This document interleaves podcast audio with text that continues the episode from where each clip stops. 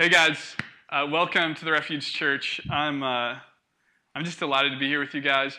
Um, so, the last couple of weeks, I've been reading a book called The Divine Conspiracy by a man named Dallas Willard.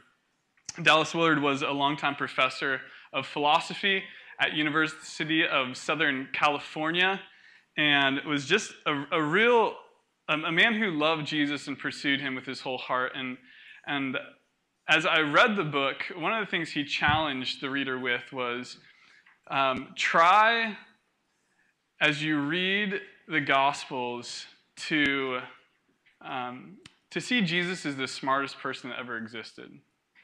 And that, that sounds really simple, but as I pondered it, I, I realized that often when I read the Bible, I, I, I read it and Jesus is Lord, Jesus is God. right? And these, and I can talk about that theologically, but do I read the Bible as Jesus being uh, the Word, the Logos, right? Giving the most clear explanation of who God is and how, can, how we can be in relationship with Him. Um, Jesus is the answers. And, uh, and so this last week, I just sat down and read the whole book of Mark in one sitting, and I recommend that to you guys. I just read the whole thing and, and go, man, I'm just going to concentrate, like really focus in and go, man, what is what is Jesus saying? I want to read it like like he is the smartest person that, that ever existed, and he's the one that knows the way to the Father, and I want to listen to it like that. So this sermon is uh, is an overflow of that, and I hope the title makes a little more sense as we get to the end of it. Um, don't speak about Jesus. So I'm going to pray. But before that, I'd like you to turn with me to Mark chapter 1, verses 40 through 45.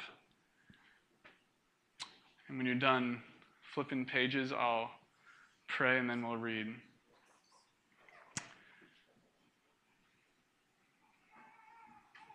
Oh God, we, we come before you this morning and God, we want to hear from you. Um, again, I was just so uh, stopped in my tracks this week um, and, and, forced us to look up and listen. And, and, God, I pray as we're here today, even though the room might be warm and, and summer's begun, I pray that we can hear from you, God, and you'll just point us in the direction we should walk. And, and more than that, God, may our hearts just fall in love with you, maybe for the first time or maybe all over again. I pray this in Jesus' name. Amen. Amen. So, Mark 1, verses 40 through 45. A man with leprosy came to him, Jesus, and begged him on his knees, If you are willing, you can make me clean. Filled with compassion, Jesus reached out his hand and touched the man. I am willing, he said, be clean. Immediately the leprosy left him and he was cured.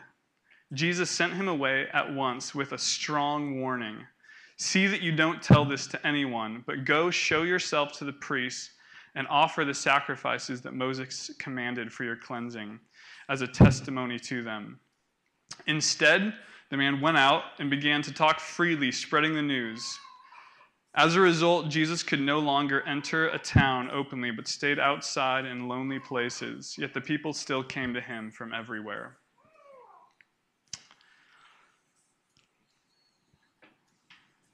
Have you ever prayed this prayer, or maybe because you knew you shouldn't pray it, you thought it? God, give me fill in the blank. That is all I need. God, give me beauty, maybe a, a helpful you know, switch of hair color or straighten my teeth or give me hazel eyes, or give me this form of beauty, and that is all I need. I would be so happy, God. I'd be so satisfied if you made me look this way. God, give me a boyfriend, or give me a girlfriend, or give me a husband, or give me a wife. And that, Lord, that's all I need. And you know, if I get that, then I, Lord, you know I'd just be so happy. Lord, give me health. You know, I've been struggling with this ailment for a long time. Lord, cure my cancer. Do this, whatever it is. And, you know, that's all I need. If, if, that, if I get that, if you help me with that, then, then maybe I'll never want for anything ever again. I'll just be happy. I'll be satisfied, God, if you help me with that one thing. Maybe it's simpler than that. Maybe it's, Lord, give me my morning coffee, and then I can face the day. Or give me this new pair of shoes and I'll run faster. Or give me a vacation, and then when I get back, I'll feel a lot better, and I won't be as grumpy with other people. I think oftentimes we pray these prayers if only God would supply this need, then all of my life would just be so much better. The man in this story, he knew exactly what he was wanting, what he needed. The man had something called leprosy, and leprosy was a, a, degenerative skin disorder where literally his flesh would start getting eaten away. And if he knew that if he came to Jesus and and if Jesus would heal him, if Jesus would be willing, then perhaps he would be satisfied. And honestly, this is incredible. This is super bold because in the Old Testament, leprosy was something that um, it was associated with sin. And so not only was this something that, that people wouldn't just want to be around this guy, but he, they probably assumed that he probably had something wrong going on, that somehow God had frowned upon him and this man was just um, a sinner that no one would want to spend time with. And yet he approaches Jesus, and, and if he was fulfilling what he should have said in the Old Testament, he was probably yelling, unclean, unclean, as he approaches him. As he comes, Jesus did something that he wasn't supposed to do according to the law. Jesus reaches out and Jesus touches this man. And what's so incredible about this is that, that Jesus, being God in the flesh, does something that, that breaks the law but shows that the time is changing when no longer is there a separation between man and God, but Jesus walking among us loves this man enough to touch him, see him, care for him, love him. I'm I can only assume, I think, and all of us can, what went through this man's heart and mind when Jesus looked at him and he says, I'm willing. Right? When the man said, Hey, if you could do this one thing, this one thing, and and Jesus says, Yeah. that one thing I will do for you. Um, I don't know if you've ever got a gift that was just beyond what you could have dreamed of. And uh, I don't know if you're an expressive person or not, but it was probably something that you were like, no way! right? This is incredible. And I, and I think this man probably, with that same enthusiasm, and Jesus saw it in his eyes, thought, I'm going to tell everyone that Jesus is the best. Jesus will answer your needs. Jesus is willing, loving, caring enough to reach across law, legalism, all these things that might separate us from God, and He's going to touch us, love us, care for us, be there for us. And Jesus saw that in His eyes, and He says, giving him a strong warning. Actually, this is how powerful the wording is, where it says strong warning there Literally, uh, the word is, it could be translated snort of anger. Snort of anger, right? So, so Jesus kind of, I, I don't know, it was aggressively, it was like, hey, but, but don't tell anyone about this. Don't speak about this to other people. When you go from here, I want you to hold these things in your heart. I want to consider these things. And, and this surprised me as I read Mark. I thought, man, all my life I've been told, I've been raised in the church, and all my life I've been told, man, if you're a good Christian, what you're going to do is you're going to talk about Jesus. Every opportunity you get, you're going to talk about Jesus. You're going to bring him up. And so, so why would this man be commanded not to talk about Jesus? And I'm going to take you through about uh, seven verses in the book of Mark where Jesus repeatedly is telling this man um, Not just this man, but he's telling people, don't talk about me. So if you have your Bibles, get ready. Maybe lick your fingers so you can flip the pages really quickly. Um, we're going to start uh, chapter 1, verse 24 through 25. So, what's happening here is Jesus has just cast out a demon, and this demon's yelling, I know who you are. You're the Holy One, the Son of God. And in verse 25, Jesus says, Be quiet. Jesus says sternly, Come out of him. So, so this demon is declaring who Jesus is to the world. You are the Holy One of God. There's, there's no blindness on this demon. He knows what's going on. He knows who Jesus is. And Jesus says, Be quiet. Don't talk about this anymore. In verse 34, it says, Jesus healed many of various diseases. He also drove out demons, but he would not let the demons speak because they knew who he was. Because they knew who he was, and he would not let them share that message. In 144, which we just read, Jesus says, See that you don't tell anyone. In chapter 3, verses 11 and on, it says, Whenever the evil spirits saw him, they fell down before him and cried out, You are the Son of God. But he gave them strict orders not to tell who he was. In chapter 5, verse 43, Jesus has just raised a little woman from the dead, and that's got to be something that is the most exciting thing possible for a family just to receive back their little girl from the dead. And this is what he says He says he gave strict orders not to let anyone know about this and told him to give her something to eat. He's like, Don't tell anybody, but get her something to eat. Right? Strict orders. Again, this strong warning. Chapter 7, verses 36. It says, Jesus commanded them not to tell anyone, but the more he did so, the more they kept talking. And lastly, in chapter 9, verse 9, it says, Coming down off the mountain, the disciples, Peter, James, and John, just saw this amazing transfiguration experience where, where they saw literally uh, the heavens open up and God just affirm his son. This is my son. I love him. And as they're coming down, Jesus gives him this warning. He says, As they were coming down, Jesus gave them orders not to tell anyone what they had seen until the Son of Man had risen from the dead. Why? Isn't this so crazy and curious? Why would Jesus say, Don't talk about me? There's three points I'm going to talk to you guys about.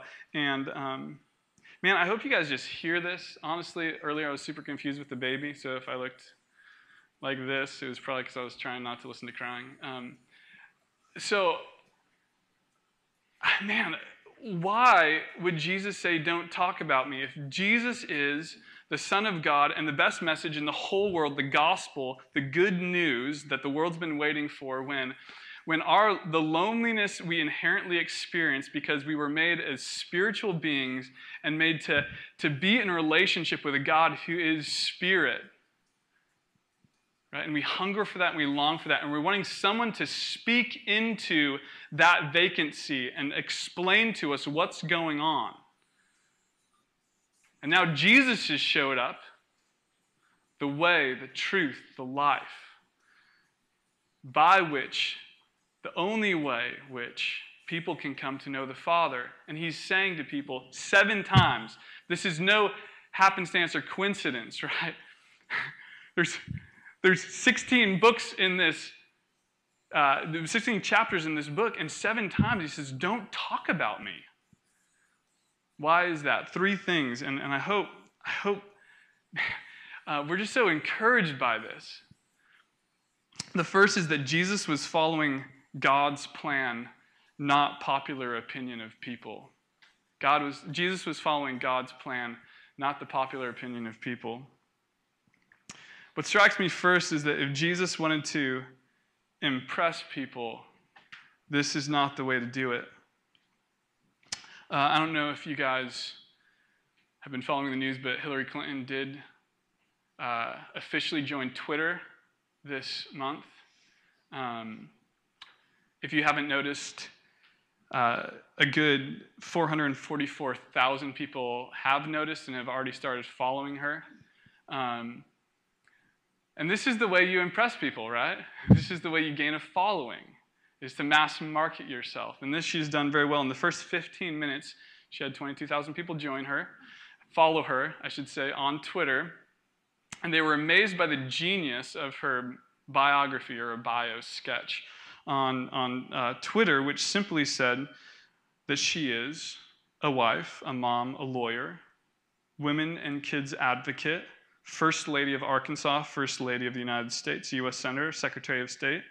And if that is not as impressive, she is a dog owner, a hair icon, a pantsuit aficionado, a glass ceiling cracker, and for all you who are curious about the 2016 election, she said, and to be decided, which obviously sent a flurry of activity on the blog sphere about what she will do in 2016.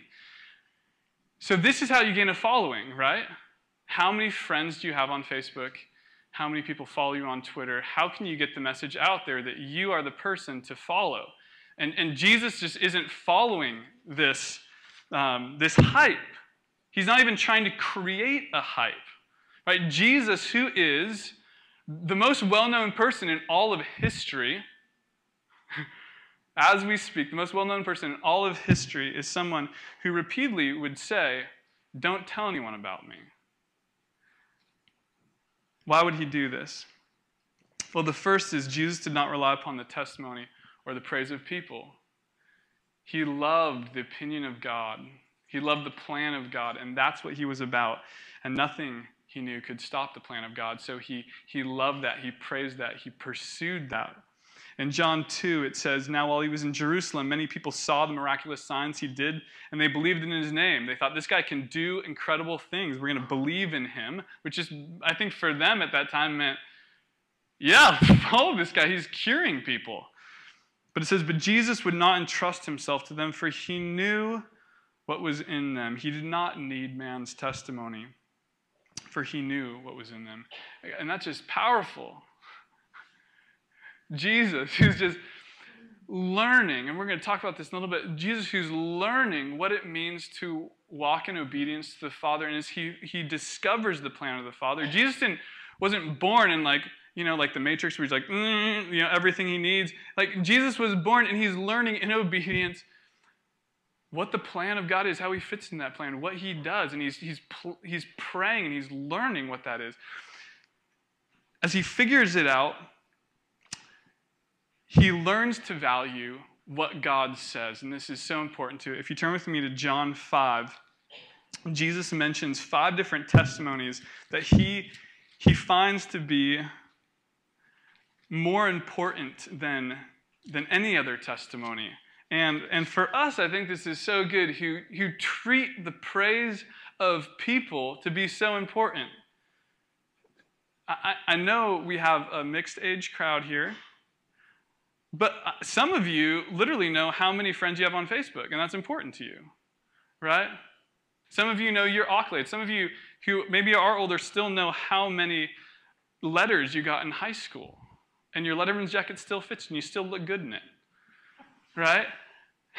We, we love the praise of men. We, and we, we seek that. And, and if they do not give us praise, that is the, that is the most serious uh, offense we, we could have, and it damages our self confidence. We don't even know how to look at people or interact with people sometimes because we, we don't know what they're thinking about us. And Jesus wasn't affected by that. And the reason why is because he was so caught up with what, what God's thoughts were of him. And this is the testimony he shares in, in John 5, starting in verse 31. It says, If if I testify about myself, myself, my testimony is not valid. There is another who testifies in my favor. I know that his testimony about me is valid. He goes, I'm, I'm not even trying to pump myself up. He goes, I know who testifies about me, and that is all that matters. Verse 33 You have sent John, and he testifies to the truth. Not that I accept human testimony, but I mention it that you may be saved. John was a lamp that burned and gave light, and you chose for a time to enjoy his light. So here we have John the Baptist who's coming ahead of Jesus and saying, Repent, for the kingdom of heaven is at hand.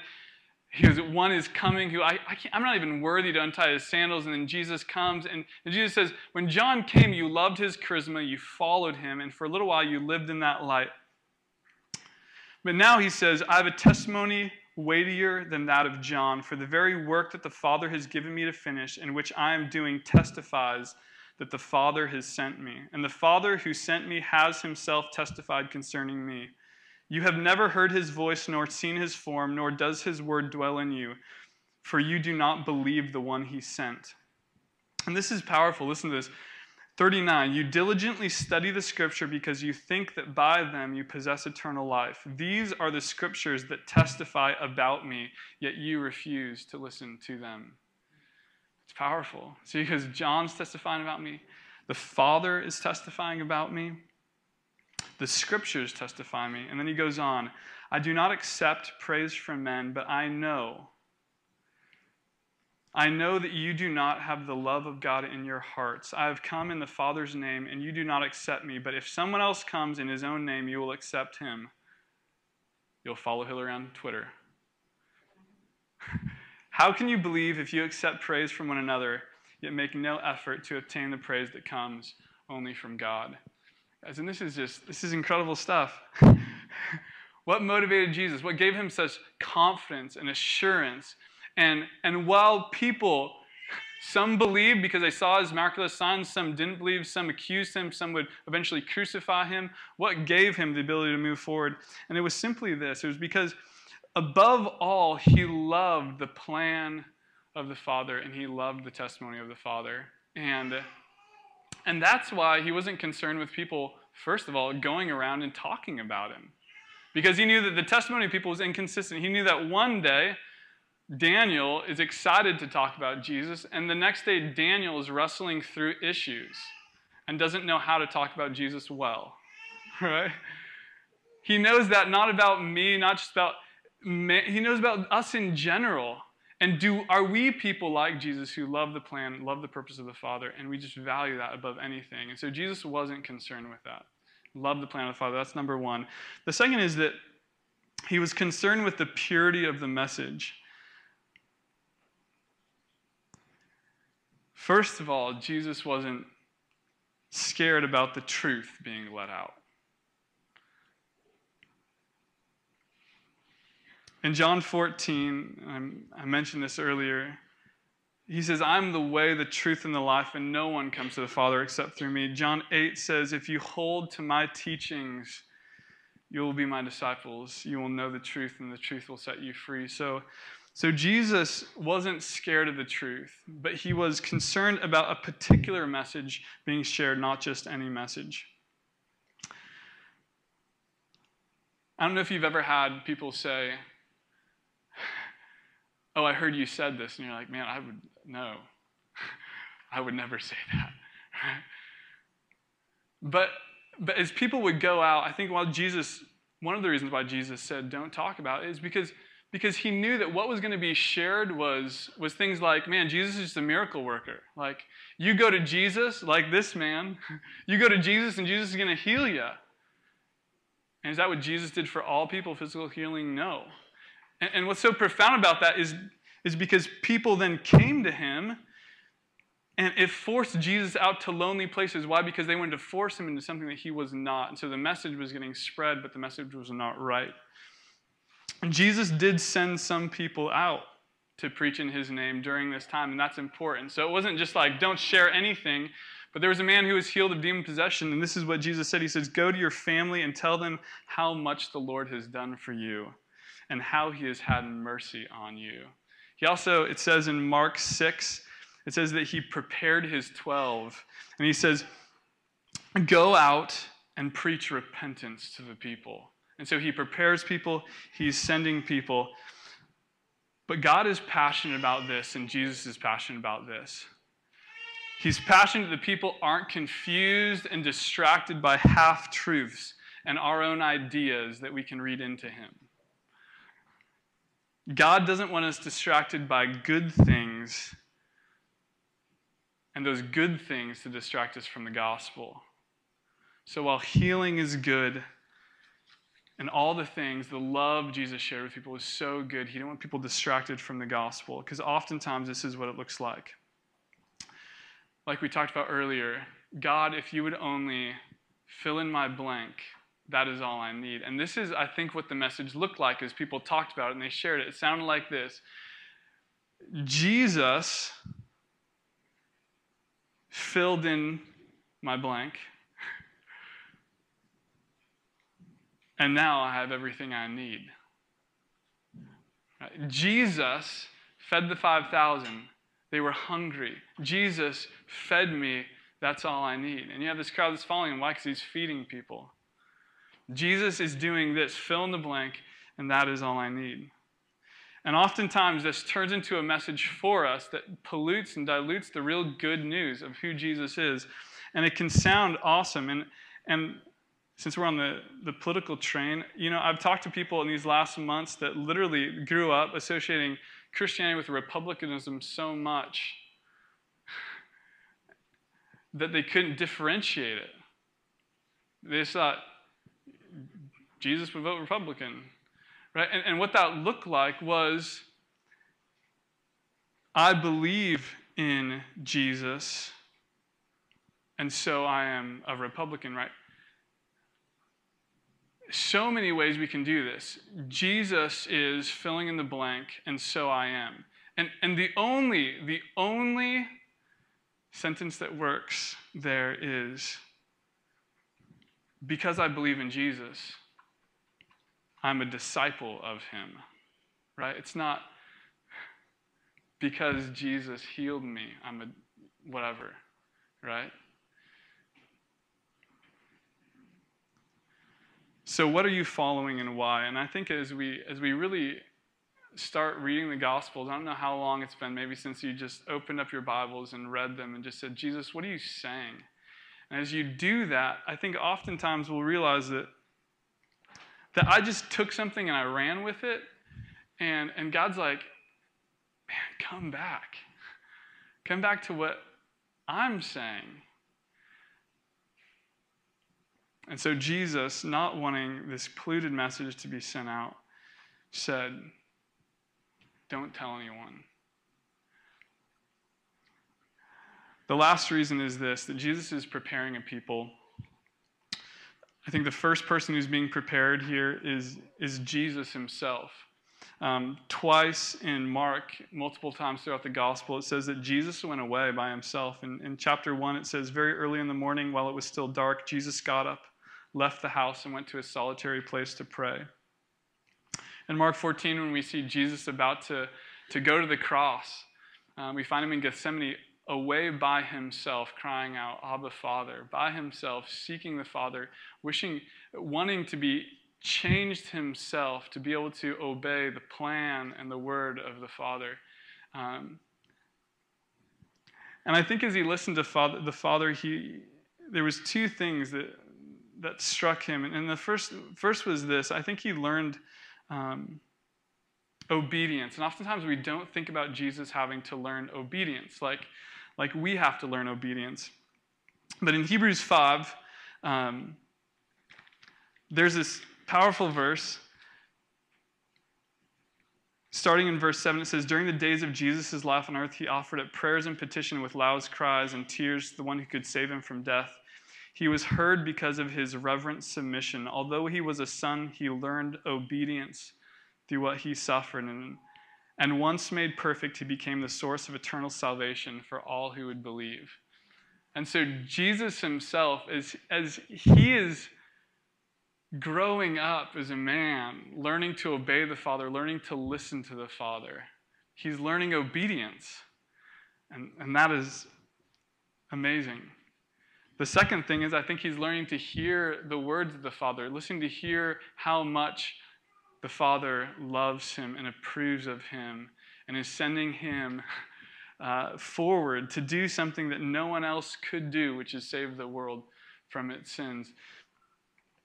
And, and I think we can learn from this so much because if, if Jesus had to learn obedience, how much more do we need to learn obedience? And I think just as God the Father prepared the Son God the Father is preparing us. In Mark 4, there's a, a parable um, of a farmer sowing seeds.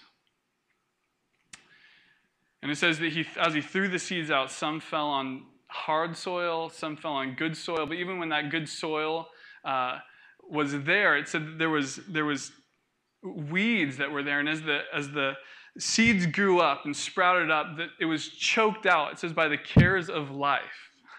Right? So as the cares of life came, it still choked it out. And so the faith that is always attached to something else, like God, if you'll only satisfy me with this, that's all I need, would be absolutely choked up. But what God wants to prepare in the heart of the individual that's listening to Him and loving Him is someone who will actually be able to receive and live from what God is saying. So, multiple times throughout Mark, he's taking people away by themselves. He's taking his disciples away by themselves to just listen to him and respond to him.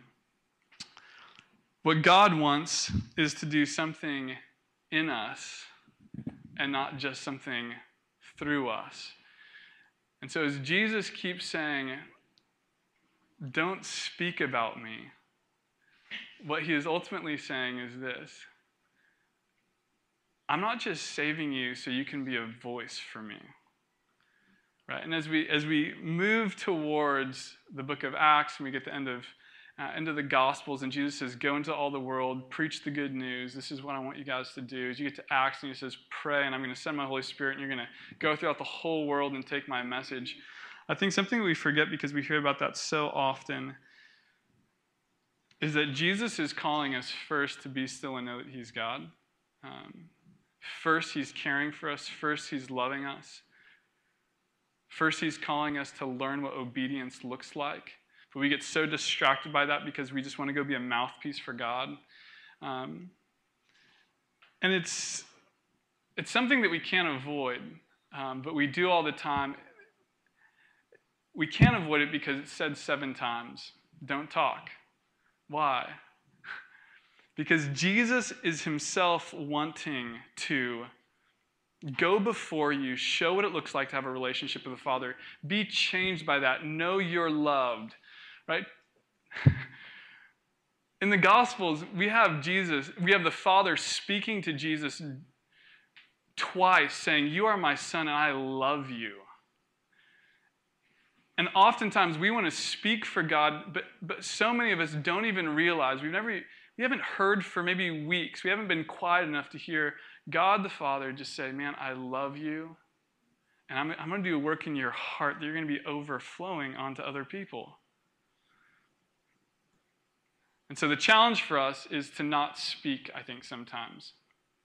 Because we exhaust ourselves by constantly thinking of ways to talk about Jesus, but many of us don't even know the message that we're saying. If someone just stopped and they were like, Who's God? What's the gospel?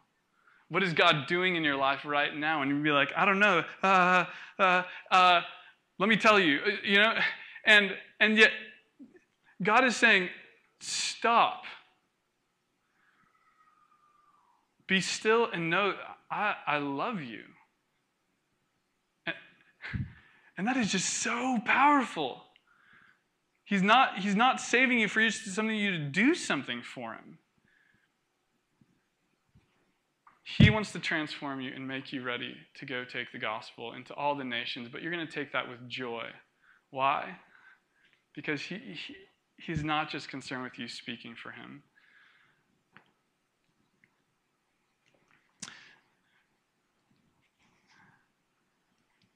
there's something that I, a story I remember as a child, and, and I was I wasn't like a very loud child. At least I don't remember being a loud child. Um, maybe my parents will recall something else. But um, there was one time where we were playing um, outside, me and a bunch of friends. Paul might remember this. He was there. If he doesn't, uh, forgive me now, Paul. Um, but we had this awesome tree house, and, and I remember there was probably like eight of us kids out there and, and I don't remember what was going on. I just remember it was like chaos. And I remember at the top of my lungs just shouting, Shut up! And, and that, that, was like a, that was like a curse word for us when I was younger. Like we just couldn't say that. We had to be more polite, like, please be quiet. Um, but I remember just like yelling at the top of my lungs, shut up. And, and I remember because it was like a bad word, right? Shut up. Uh, all the kids were like, and, and just, uh, you know, stopping. And we all just stopped. And, and I think that's kind of what has to happen in a lot of our lives. We need to be actually, actively declarative in, in our, our call to what's going on around us just to be quiet. In Mark, again in Mark, right? Just a beautiful book. In Mark 4, there's this uh, story of Jesus in a boat, and, and the waves are coming, and it's just this loud scene. The world is, is astir, right? There's just so much going on. And Jesus is asleep. And, and when they wake him up, this is all he says. He gets up and he says, Be quiet. Be quiet. And, and man, what I hope you guys walk away with from this, and, and what I pray for for us, is that Jesus, you'll see Jesus standing over you saying, Be quiet. Not, not a Jesus that we've often seen in our because we've envisioned this is Jesus going, "Do this for me, do this for me, do this for me. Oh, you're a bad Christian because you're not doing this for me." And that's not what he's saying. But Jesus, Jesus is the one standing over you saying, Be quiet, be still. You're mine. When you come to me and rest in me, I'm going to be doing something in your life that will allow you, that will give you passion again to go out and do things in my name. Right? I'm going to be doing something in you, in your heart. I'm going to be giving you love. I'm going to be giving you joy, patience, kindness, goodness. I'm going to be giving you these things, transforming you so you can go out and do things in my name. But we get that reversed. You, are you with me? We get this reverse. So we see Jesus going, You're a bad Christian because, you're a bad follower because. And what Jesus is saying is not that. What he is saying is, Stop talking about me, hear my voice, and let me, let me change you. I, I spoke at a high school graduation a couple weeks ago, and one thing that I told the kids was, um, don't believe the lie that you don't have to change. I said, when we tell ourselves people need to accept me for who I am, it's a certain form of blindness. It's a blindness to, to what we can become. And oftentimes, as Christians, we think, man, well, I'm a, I have this name Christian, so I'm all that I'm going to become. And, and that's a certain form of blindness, right? Jesus wants you to be still, stop speaking for a second, come back to Him, earnestly pray, Lord, quiet these stormy waters. Give me love again. Give me passion again because for so long I've just seen you saying, do this, do this, do this, do this. So stop speaking. Guys, I encourage you together. Three things simply value the plan of God above any other plan you have for your own life, for the praise of men, because we oftentimes seek that praise, but that will, the praise of men, will always quiet the voice of God in your life. And you will always care more about what people think, what you're wearing, anything else, but you don't need to worry about those things. In Matthew, it says, Seek first the kingdom and his righteousness, and all those things will be added to you. Believe that, and it will come to fruition in your life. The second thing is simply set yourself to know and understand the pure gospel message. Know that the message of the gospel is good news for you, and it's good news for you not because Jesus is saying, well, this world's going to get a lot better when you shape up, but it's good news because Jesus came for you to love you, right? And to quiet your stormy waters and show you the only way to the Father. And lastly, I encourage you to enroll yourself in God's school of preparation right? To realize that you might not be ready to go out and preach the pure gospel. And you might not be ready because your whole life you've just heard do, do, do. And God's wanting to do something in your life that allows you literally to do something beyond anything you could ask or imagine, right? He might want to be healing relationships that you've had broken in your life for a long time. And something that you don't think is possible because it's something you can't do, but it's something that He can do in you as He quiets the stormy waters in your life, right? There's so many things that, man, guys, that even as a small church, that we can do powerfully. Why? Well, not because we're trying to just make people come or do something for the praise of men, but because, because we are listening to the voice of God. And we're learning to hear His voice that He loves us He's so proud of us, those who have come and believed in his son. And, and man, I hope we can do this together. And I just want to make a commitment to you guys. I've been learning. I've had a really quiet week in a lot of ways, stumbled over my words talking to people sometimes because I've just been trying to learn what it means to, to not speak. um, so let's pray together and, and uh, maybe this week I encourage you guys just to read a whole book of the Bible and just say, man, God, what are you saying? What do you want me to listen to? What do you want me to be as I listen to your calming words? So pray with me and then we'll worship together.